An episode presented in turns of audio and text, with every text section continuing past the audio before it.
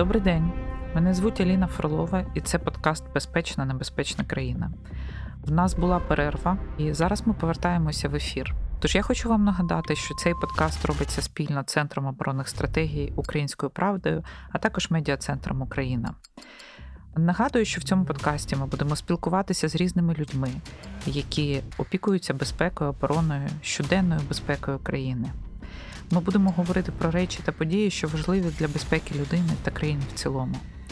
Ви можете знайти нас на ресурсах Української правди, а також на найбільших подкаст-платформах Apple, Google, Spotify, SoundCloud та інших. Сьогоднішній гість наш Максим Жорін, екс-командир полку Азов, майор ЗСУ, заступник командира 3-ї штурмової бригади.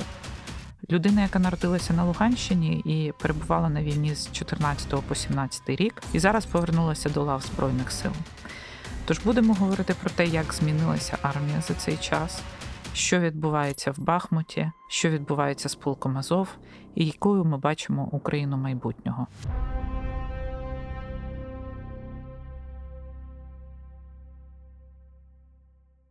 Максиме, добрий день. Вітаю вас. Рада, що ми з вами нарешті познайомилися особисто і дякую за те, що погодилися на запис. Доброго дня, вітаю вас.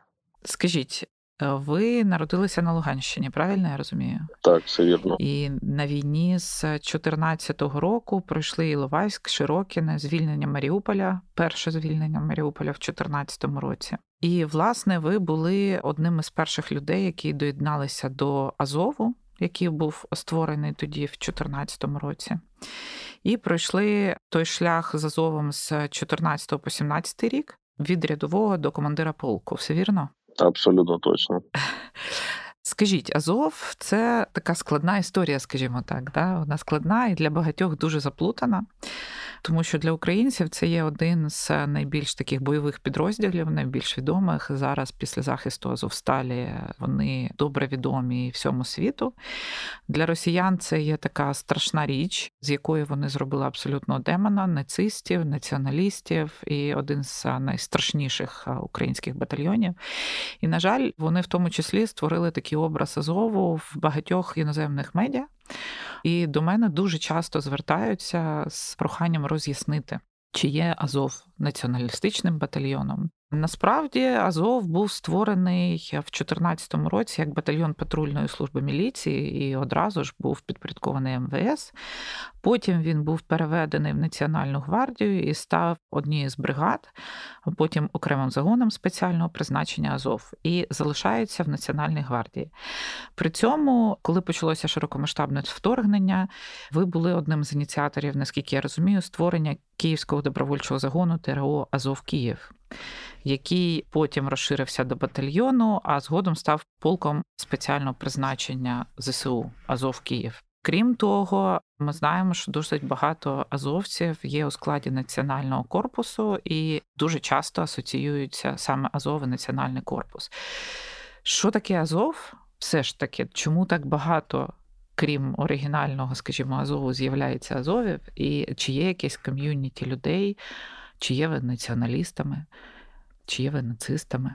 Питання Азову складне, мабуть, дійсно для всіх, окрім азовців. Для нас всередині воно абсолютно зрозуміле. Насправді, ви, в принципі, майже весь там шлях розповіли, який пройшов і я в Азові, і Азов. Це дійсно створювався ще в 2014 році. Цей підрозділ створювався з того колективу, який вже був готовий до рішучих дій. На той момент ми були ще в Бердянську. Але до цього ці люди, які складали перший склад Азову в 2014 році, це ті люди, які разом проходили майдан, які разом проходили перші тоді вже бої е, в Харкові біля Харківської адміністрації, на Римерській, в Луганській області. Для мене особисто на початку, мабуть, найбільшою мотивацією було це саме те, що я хотів звільнити своє рідне місто, місто Рубіжне Луганської області. Але з часом так склалося, що я долучився до звільнення деяких міст Донецької області. А от Рубіжне звільнили без мене, але потім навіть хлопці, які безпосередньо звільняли моє рідне місто, вони потім служили у мене в підрозділі. То я в них там розпитував, як це відбувалося, по яких вулицях вони йшли. Тому що для мене це було дійсно важливо. Для мене це була одна з основних мотивацій, з чого принципі все все починалось. Азов весь цей час ріс, і з самого початку ми зрозуміли і взяли курс на те, що треба професіоналізуватись і розвиватись. Тому що в кожному бої, в якому ми приймали участь, ми розуміли, що десь там не вистачає спеціалістів, десь не вистачає озброєння або техніки, і все це над всім цим треба працювати. І такий шлях ми для себе обрали. Більшість з нас дійсно є українськими націоналістами та патріотами, але я не скажу, що це абсолютно всі, тому що потім, коли почав рости. Азов збільшувати своїх розмірах в об'ємі, то безумовно, що там були люди абсолютно різні, різних віросповідань, різних національностей, і нас об'єднувала одна проста річ: любов до України і готовність до рішучих дій заради України. Це те, на чому ми в принципі далі будували цей підрозділ. Коли ж розпочалась повномасштабна війна, то так склалося, що на цей час вже була якась кількість ветеранів Азову, які вже пішли в цивільне життя. Там хтось займався власним бізнесом, хтось якимись громадськими справами, але тим не менше, при цьому ця азовська родина. Ми завжди між собою спілкуємось. Ми завжди підтримуємо контакт. Ми завжди один одному допомагаємо. Цей конект він не зникав абсолютно ніколи.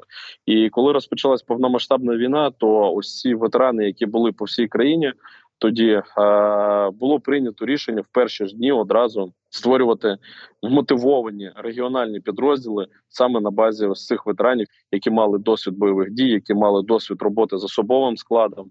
Багато хто з них були е, в національному корпусі дійсно на той час. Але треба розуміти, що з першого дня війни національний корпус як організація принципі перестав існувати, тому що це зараз ну для нас особисто не пріоритетно, недоречно. І зараз вся увага, всі сили та ресурси мають бути спрямовані виключно на нашу перемогу. Тому всі почали займатися військовою справою. Вступати в підрозділи, організовувати підрозділи. Такі підрозділи були створені в Харкові, в Дніпрі, в Києві, на Західній Україні. І одним з більших був це підрозділ, саме який ми створили в Києві. Спочатку в форматі територіальної оборони, а пізніше дійсно по своїх професіональних можливостях доросли до сил спеціальних операцій. І також саме на основі цього підрозділу, який був в силах спеціальних операцій, створений ветеранами Азову. Пізніше була створена третя окрема штурмова бригада, в якій, власне кажучи, зараз я замом командира бригади, яка зараз виконує свої задачі під Бахмутом. В той же час Азов, який був в Маріуполі, в нього легендарна просто історія, історія мужності, про яку знає весь світ. Ми з ними так само підтримували весь цей час зв'язок. І навіть коли вони опинились в надзвичайно складному становищі, коли вони були повністю оточені, тоді ми шукали будь-які можливості, як їм допомагати, так. як з ними зв'язуватись. Ми про це зараз теж поговоримо. Я просто хочу зафіксувати ще раз для наших слухачів, для тих, хто не так детально занурюється в історію Азову, що Азов з самого початку був власне структурою в межах Національної гвардії. Він ніколи не був окремим націоналістичним батальйоном. Спочатку поліція, потім Національна гвардія. Так да, поліція, гвардія, і зараз частково його ветерани увійшли в структуру збройних сил. Тож ми можемо говорити про те, що це так є один з найбільш боєздатних і найбільш відомих підрозділів в нашій новій історії військовій. А скажіть, давайте трошки повернемося до початку. Перед початком вторгнення різні експерти, різні люди оцінювали по-різному, чи буде вторгнення чи ні. Ми зараз читаємо багато матеріалів про те, що говорять керівники іноземних розвідок, наприклад, да, було багато експертних дискусій. А, Чи готувалися ви і як ви готувалися до вторгнення?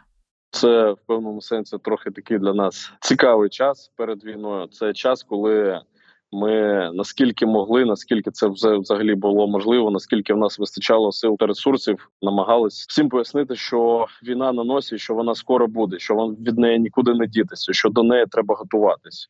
Тоді, до речі, був такий ще прикольний проект. У Нас він називався Не панікуй, готуйся. І полягала суть в тому, що ми працювали з цивільним населенням, здебільшого для того, щоб підготувати їх до звичайних банальних базових речей, які на сьогоднішній день насправді вже там майже всі українці знають, але тоді цього ще ніхто не знав. Ніхто не знав, де ховатись, як надавати першу медичну допомогу, як працювати зі зброєю. І, мабуть, півроку до початку повномасштабної війни це була одна з найбільших наших проєктів і задач це якомога більше українців підготувати до тієї війни, яку для нас готували. Е, ще питання, тому що ви в перерві між там 17-м роком і 22-м займалися політикою, в тому числі. Напевно, у вас були політичні зв'язки, напевно, у вас були знайомі в політичному колі. Ви намагалися пояснити їм, що вторгнення неминуче, як вони на це реагували? Ми не тільки готували умовно цивільне населення до цього, але безумовно ми намагалися достучатися абсолютно до всіх і до е, керівництва країни про те, що це неминуче. Що так, ми не знаємо точної дати, ми не знаємо там у котрій годині це відбудеться. Але те, що все ведеться к тому, що війна буде і вона буде досить скоро. Всі ці фактори були на той час. Більшість нас ігнорувала. Були ті, хто безумовно так само, як і ми розуміли, що це буде. На щастя, таких багато було всередині армії, які е, розуміли, що ця війна вона неминуча, і тому багато хто насправді до цього був всередині армії готовий. Говорили, але здебільшого не сприйняття, а інколи навіть така дивна посмішка, що типу, та яка там війна? Що ви розповідаєте? Вже вся війна вона там на сході, десь зупинилась, закінчилась, і ось така реакція була здебільшого, але сталася війна. Так, війна сталася, і я думаю, що для нас, для всіх, це урок. І в першу чергу, наприклад, для місцевих влад, теж які в більшості своїй виявилися абсолютно не готовими. Але я хотіла би запитати вашу особисту думку. От ви в 2014 році потрапили перший раз в поліцію в Нацгвардію, прийшли від солдата до командира. Зараз ви в ЗСУ. Ви маєте можливість порівняти, що було в 2014 році, що є зараз. Наскільки взагалі змінилася армія? Наскільки змінилося оснащення, тактика ведення бою, командири? І які ви бачите речі, які треба продовжувати міняти, чого не вистачає? Безумовно, змінилося багато чого. Скажу прямо, це абсолютно різні армії. Це дві різні армії, яка була в 14-му на початку, яка є на сьогоднішній день. Безумовно, що для цього була проведена величезна робота. Не завжди вона йшла гладко, не завжди ці зміни сприймались, в тому числі в українській армії.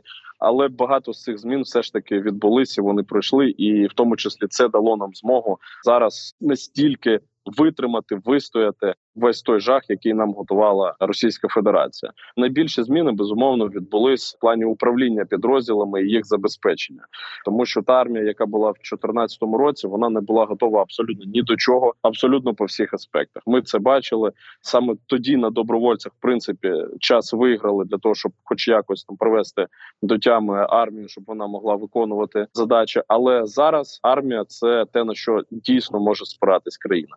Я не скажу, що всі процеси, які мали б відбутись, вони вже відбулись, але тим не менше, принаймні на цьому шляху ми є.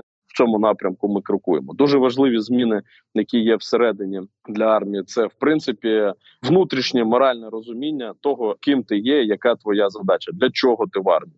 Ось це дуже важливо, тому що до 2014 року це були військові, які не уявляли себе в війні, які взагалі не уявляли війну.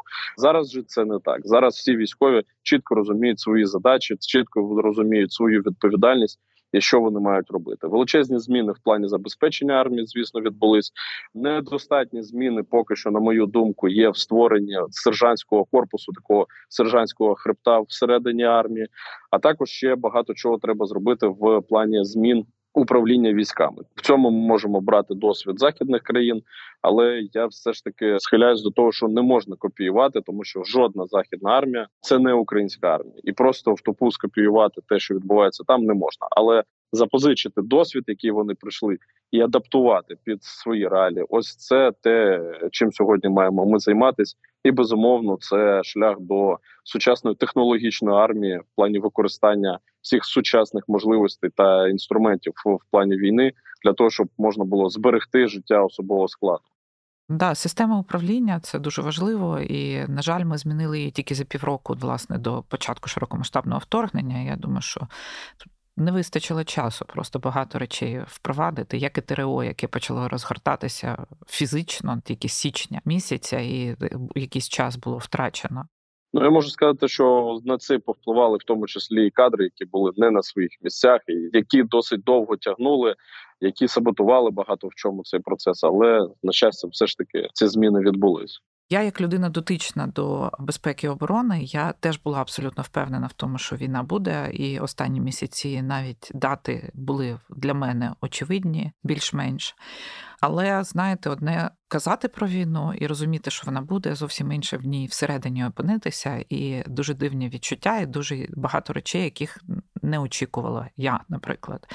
Я вважаю, що ми дуже добре справилися, наприклад, з кіберзагрозами, що чомусь в нас не легла банківська система. Для мене все це було там позитивною, неочікуваним в цій війні.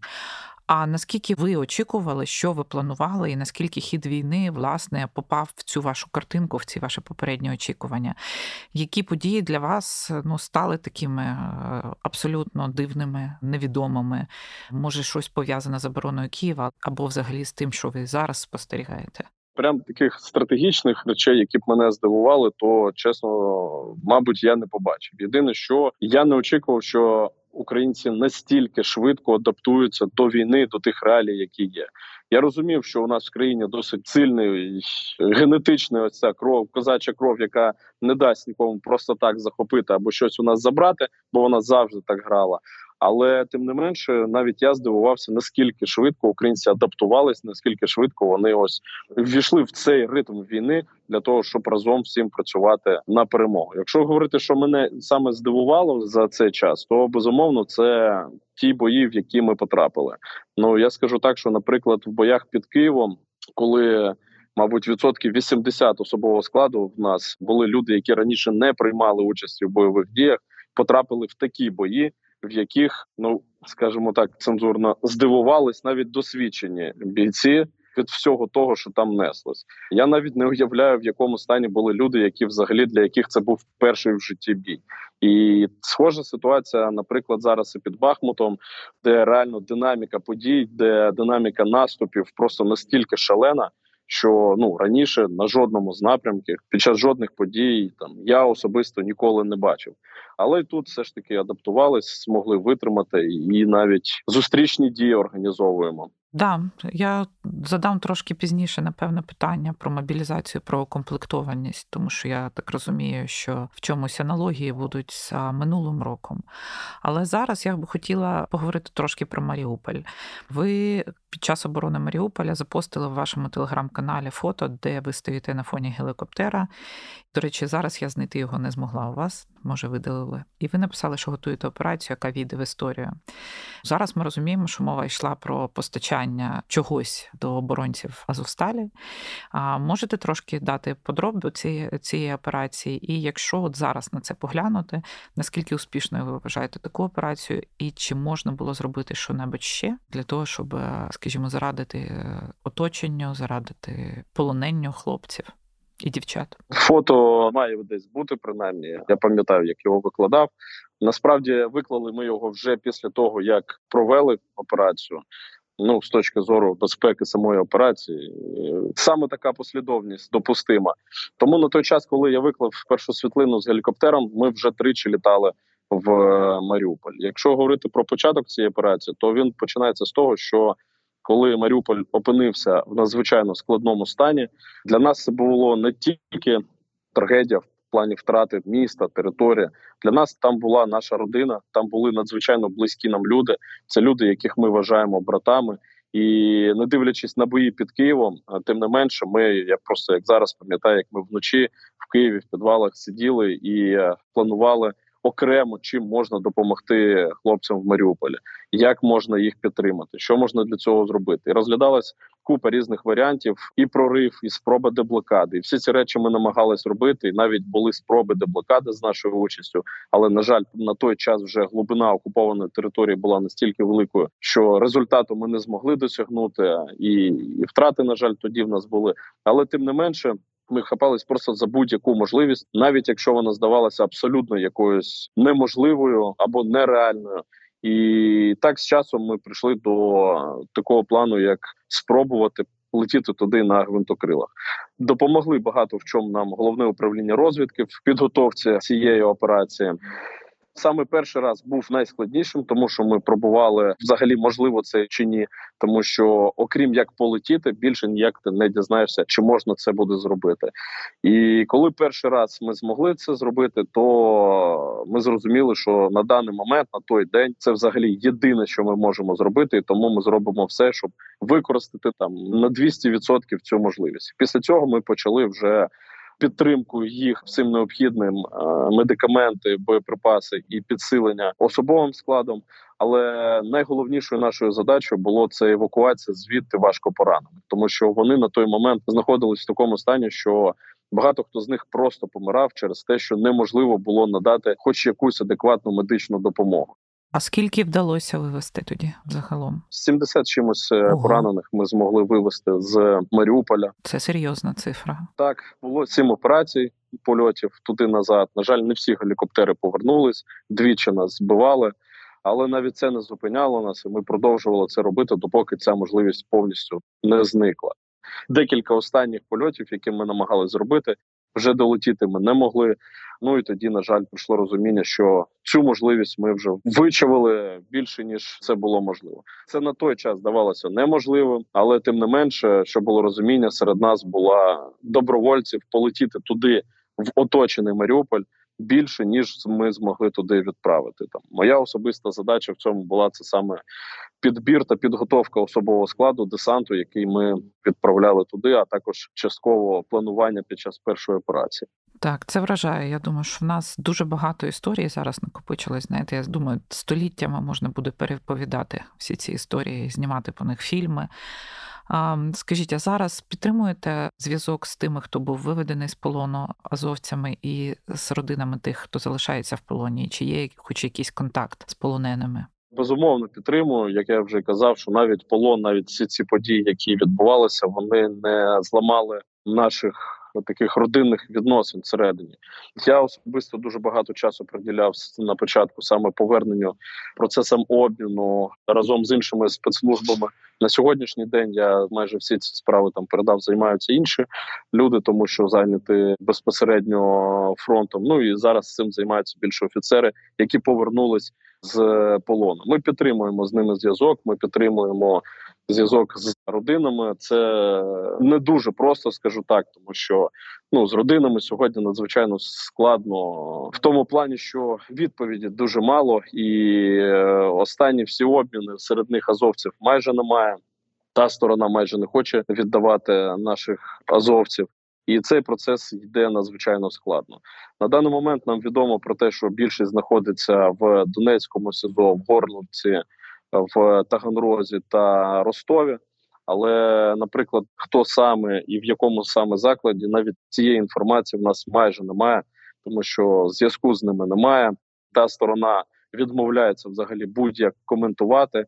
Єдине, що ми знаємо, це те, що там з Єленовки вивезли абсолютно всіх, розвезли по інших локаціях, в тому числі, скоріш за все, це було зроблено саме для того, щоб ми не могли відслідкувати, хто де знаходиться і в якому стані знаходиться. Але ті, хто повертаються, розповідають жахливі речі про. Те, як проходить час там, яке пекло їм доводиться там переживати, і саме через це і сьогодні дуже важливо якомога швидше звідти всіх повертати, тому що ну в нас є навіть випадки, коли ті, кого повертали через те, що пережили там, потім вже помирали тут. На жаль, минулого тижня також пройшла така інформація, і я хочу, користуючись нагодою, щиро подякувати кожному офіцеру, який працює над цими обмінами, поверненнями. Я також спілкуюся періодично з родинами і азовців і знаю про всі складнощі. Це дійсно важка і така невдячна робота, напевно, але вона дуже важлива.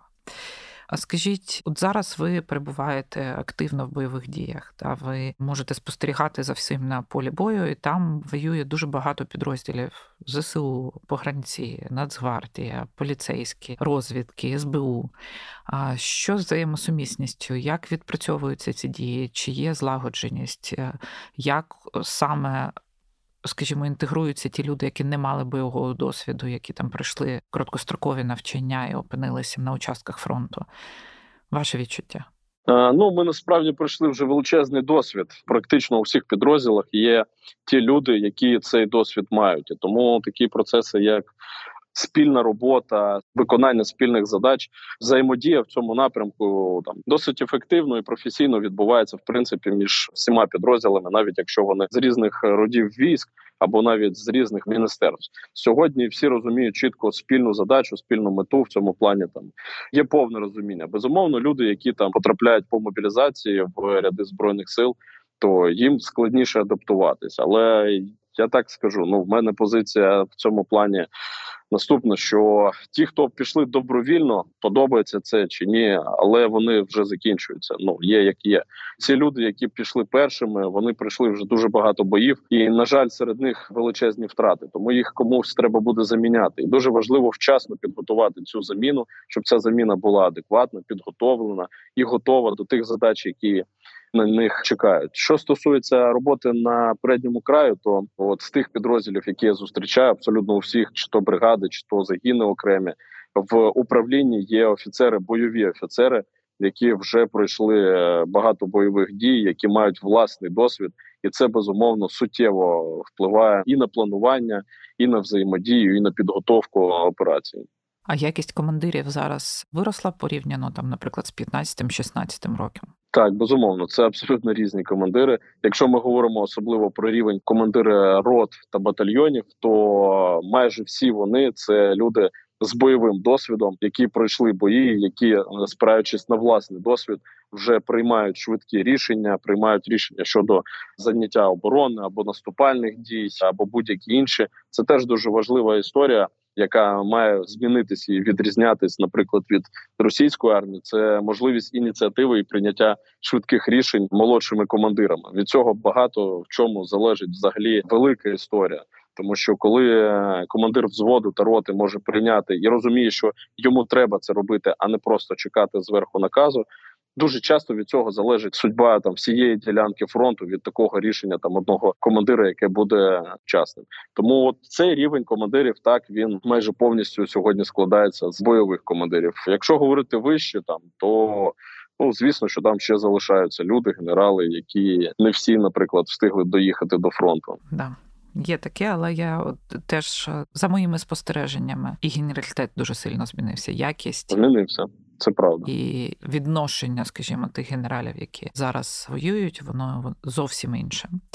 А давайте трошки поговоримо про ворогів, про росіян. Вони намагаються зараз чи то робити наступ, чи то не робити наступ, да, періодично закидувати хвилями тіл Бахмут і інші напрями.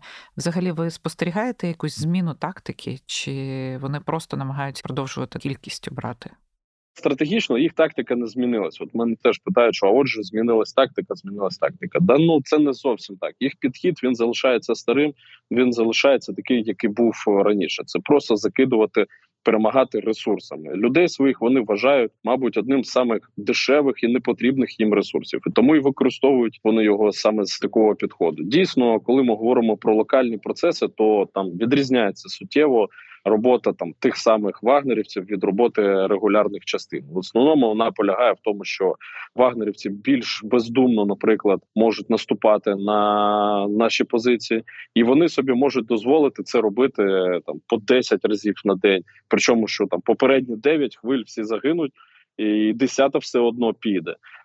Регулярні частини збройних сил Російської Федерації е, такої поведінки собі дозволити не можуть. Вони там все ж таки трохи більше хочуть жити ніж ці вагнерівці. Але знову ж таки це привело до того, що зараз в них вже проблеми з рекрутингом навіть на тих зонах, звідки вони в принципі набрали цих людей. Це не привід для того, щоб радіти, що, начебто, в них проблеми, тому що в нас проблем через це тут достатньо, і вони величезні. І ситуація надзвичайно складна. Але факт залишається в тому, що їх загинуло тут і просто божевільна вже кількість. Є деякі позиції, перед якими просто лежать купа трупів, які ніхто не забирає. І наступні черги перекруковують їх і, і намагаються знов наступати. Тому їх підхід він не змінився, але от залежно від місцевості і тих, хто безпосередньо там приймає участь, може відрізнятись тактика таких локальних дій. А доводилося вам стикатися з представниками Легіону Свободи Росії або з білоруськими підрозділами, які на нашому боці воюють? Був досвід? Так, більше того, під час боїв під Києвом, саме в складі нашого підрозділу почав існувати, створюватись, формуватись. Перший білоруський батальйон саме вони починали разом з нами. З часом вони вже виросли до таких розмірів, що відкріпилися і сформували власний підрозділ. Але ми з ними і тоді спілкувалися. Ми з ними пліч-опліч приймали участь в боях під Києвом, і зараз підтримуємо теж з ними зв'язок, в тому числі на тому напрямку, де ми знаходимося зараз. Вони досить відкрито говорять про те, що вони вважають себе таку майбутню армію Білорусі. І вони вбачають своє, в тому числі, завдання в тому, щоб потім сприяти звільненню Білорусі. Так більше того, ми маємо теж вбачати те, що ми маємо вплинути на те, щоб в Білорусі змінила ситуація, звільнити її, допомогти їм там потім навести цей порядок, так само як і на інших територіях Російської Федерації. Україна має розуміти, що коли ми вийдемо на власні кордони, на цьому все не скінчиться. На цьому не скінчаться всі наші проблеми. Україна має потім зайняти досить домінуючу позицію в підтримці тих територій, які ще захоплені. Російською Федерацією для того, щоб вони могли звільнитись. А як ви бачите, скажімо, майбутнього сусіда нашого? Якщо ми хочемо жити спокійно, то Росії по сусідству просто не має бути. Це єдиний варіант, в якому ми можемо розраховувати на там тимчасовий спокій і тимчасову безпеку. Для цього вона має бути повністю зруйнована. Для цього не обов'язково в прямому сенсі наступати йти з війною. Для цього достатньо підтримувати, наприклад, внутрішні проблеми або внутрішнє бажання окремих регіонів звільнитись та отримувати власну свободу. Це стосується, наприклад, там регіонів, які е, кавказькі регіони або навпаки північні регіони, в яких всередині ще не повністю вбитий ось цей потенціал свободної людини, то їх треба підтримувати до тих пір, поки вони не звільняться, і тим самим зруйнувати е, цю країну в принципі як утворення. Ну так, зараз в Україні йде вже досить багато дискусій з того, як ми бачимо Росію майбутнього, скажімо так. На жаль, цієї дискусії ще немає на заході. Вони досить обережно ще можуть говорити про Росію, але я погоджуюся з тим, що в нинішньому вигляді Росії не має існувати, і ми маємо докладати, на жаль, для цього теж зусиль. А які ваші прогнози щодо розвитку воєнних дій в цьому році? Тому що більша частина, скажімо так, військово-політичного керівництва говорить про те, що перемога. Мається на увазі звільнення території України є досяжним в цьому році. А більша частина західних спеціалістів говорить про те, що це там 2-3 роки. Яке у вас відчуття? Я взагалі вважаю, що військові, принаймні, поки вони військові, не мають займатися прогнозами, гаданнями або подібними речами. Бо в цей час мені здається, що військовий піддає сумніву, те, що він може аналізувати якісь речі і спиратись виключно на факти та дані. Тому ну я скажу, що які я не знаю, в якому році закінчиться війна. Я впевнений в тому, що в нас попереду надзвичайно складні бої. Я впевнений в тому, що Дуже складний час нас ще чекає, і в тому, що Російська Федерація не заспокоїться. А в цьому я так само впевнений. Чи впевнений я в тому, що ми зможемо перемогти? Звісно, так і без цієї впевненості принципі я не розумію, як можна було б всім цим займатися. Я знаю, що ми зможемо перемогти, але на це впливає дуже багато факторів від швидкості того. Наскільки швидко це відбудеться, і внутрішня наша мобілізованість, наскільки вона протримається, чи почнуть все ж таки там люди співати пісню про те, що втомилися, або ще там щось. Це величезний комплекс питань, від якого залежить швидкість нашої перемоги. Вона 100% буде, але питання коли скажіть, як ви бачите інтеграцію людей, які всі ці роки прожили в окупації, так зване Ордло або Крим? Які були нашими громадянами, прожили в окупації. Частина з них співпрацювала. Це таке складне питання, особливо для тих, хто воює, мені здається. Ще до початку повномасштабної війни насправді я був одним з авторів законопроекту по боротьбі з колаборантами, і там, в тому числі, присвячувалась увага питанню тих людей, які проживають або співпрацюють на окупованих територіях, як з ними бути далі. Я впевнений в тому, що більшість тих людей, які знаходяться там, їх можна буде адаптувати і повернути в український простір. Немає жодного сумніву, але треба провести буде величезну роботу з притягнення до відповідальності, саме відповідальність за те, що як вони провели цей час, що вони там робили, чи е, вони допомагали, чи не допомагали окупантам. З цим цим треба буде працювати. і після цього треба буде повертати е, людей в український простір, в український просто український розум їм повертати. Ось з цим цим треба працювати. Я впевнений, що це можна зробити. Можливо, навіть якщо там половині доведеться, наприклад, якщо вони отримували паспорти Російської Федерації, то це вже сигнал про те, що ну людина має тепер довести, що вона заслуговує український паспорт, а не просто про це е, треба забути. Це величезна робота, але її треба проводити, і нам доведеться з цим працювати. Да, погоджуюся. Єдине, що е, Умови отримання паспорту, скажімо, в так званому ордло і в Криму були досить різні. Да? В Криму це було примусово зроблено для всіх, хто лишився на окупованій території, тож підхід, напевно, має бути різним. 100%. Давайте на завершення поговоримо про Україну майбутнього, якою ви її бачите, тому що ви людина, яка ну ризикує власним життям і вже не перший рік значну частину свого дорослого життя, скажімо так, ви проводите на війні за Україну. І ви політик, може повернетесь в політику, може ні? Був колись да. на даний час. А тому якою ви бачите Україну? В якій країні ви хочете жити, і якими шансами нам треба зараз скористатися? Коли говоримо про майбутні країни, мені зовсім не хотілося, щоб ми обмежували себе терміном, коли ми переможемо. Ось багато хто сьогодні говорить, що ось до перемоги. До перемоги головне перемогти. Але ж на перемозі все не закінчиться. Ми маємо перемогти для чого? Для того, щоб потім побудувати сучасну самостійну країну. Я дуже хотів би, щоб Україна стала саме сильною країною, яка буде сама приймати рішення, яка буде певним центром прийняття рішень. І Вона всі ці шанси сьогодні має.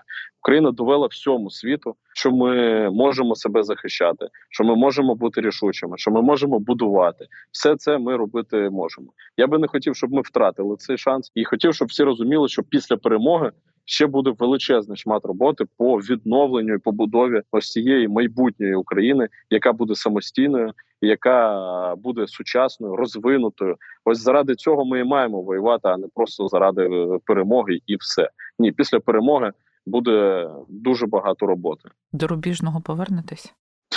Обов'язково. Ну добре, тоді я вам дуже вдячна. Я вам дуже вдячна за все, що ви робите. Я вам вдячна за те, що ви зберігаєте оптимізм, і за те, що ви дійсно говорите про те, що ми живемо зараз, і країну потрібно будувати вже зараз. Тому що це є дуже важливим. В тилу лишилося дуже багато людей. Вони мають змогу, вони мають сили, вони мають руки, ноги, голови для того, щоб працювати саме зараз і працювати не тільки на перемогу, а дійсно на сьогодення і на майбутнє. Я бажаю вам вдачі, гарного ангела і вашим побратимам. І дякую за цю розмову.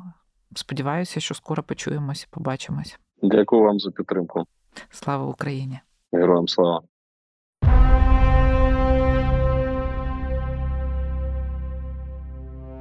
Дякую всім слухачам за те, що були сьогодні з нами. Нагадую, мене звуть Аліна Фролова, і це подкаст Безпечна небезпечна країна. Ми будемо тримати темп і говорити з цікавими людьми. Очікуємо найближчим часом розмови як з військовими, так і цивільними експертами. Тож слідкуйте за нами на все добре.